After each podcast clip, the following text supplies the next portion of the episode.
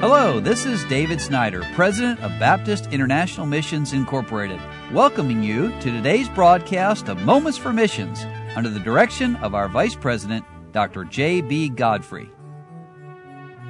Well, the article today that I want to share with you is called At the End of the Road. Now, our missionary Brent Hawley, he works with his wife Dawn and their family down in Nicaragua. And he says, Have you ever heard of the Miskito people of Nicaragua?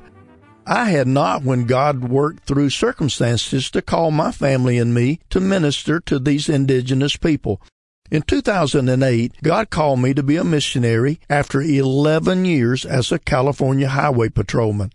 My prayer during the following years in Bible college was for God to show us the people to whom we would minister. And I felt God had given me a burden to reach people who had not been reached with the truth because they were difficult to access.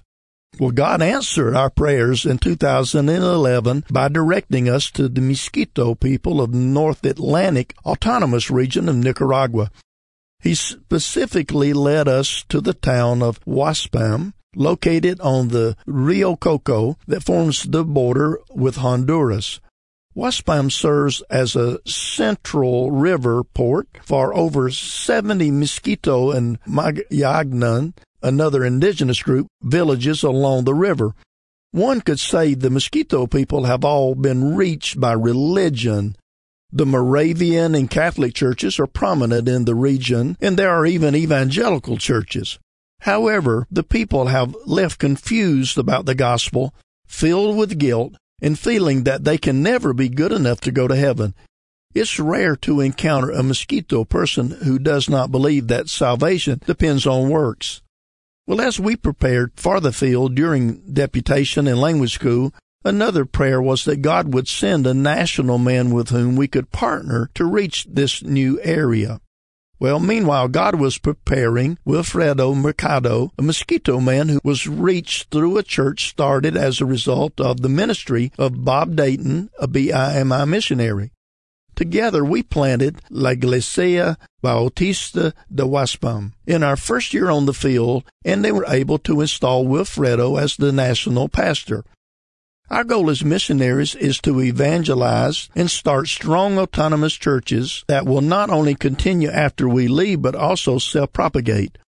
We have seen many Mosquito people make professions of faith in Christ, and several of these have obviously grown seeing the biblical model and the need for multiplication, we began to train some of the local believers in a night Bible Institute. The Institute is in its third year, and three of our men express a desire to serve God in a greater way. And this brings us to a common missionary question. What now? The local church welcomes our involvement, but God has shown us the dependence that a national church can develop on a missionary, especially in such a poor area. So we plan to balance our involvement with the church and with the Bible Institute and to work with the church to reach new villages. We've made many trips to evangelize in a new area along the river and inland, but we now desire to dedicate more time and resources into this endeavor. Here comes the part where lost people have not heard the gospel because of the difficulty to access them. Waspam is at the end of the road in northern Nicaragua, but the villages continue on up and down the river, and the Mosquito people are known for their dugout canoes and larger dugout bateaus that they have sometimes that will carry 50 people. So would you pray for the Hawleys as they reach out into new places there in that particular area of Nicaragua with the gospel of Christ? You've been listening to Moments for Missions. For further information, please write to BIMI, P.O. Box 9, Harrison, Tennessee 37341, or call us at 423 344 5050 or you can visit us online at www.bimi.org. Until next time, may the Lord richly bless you.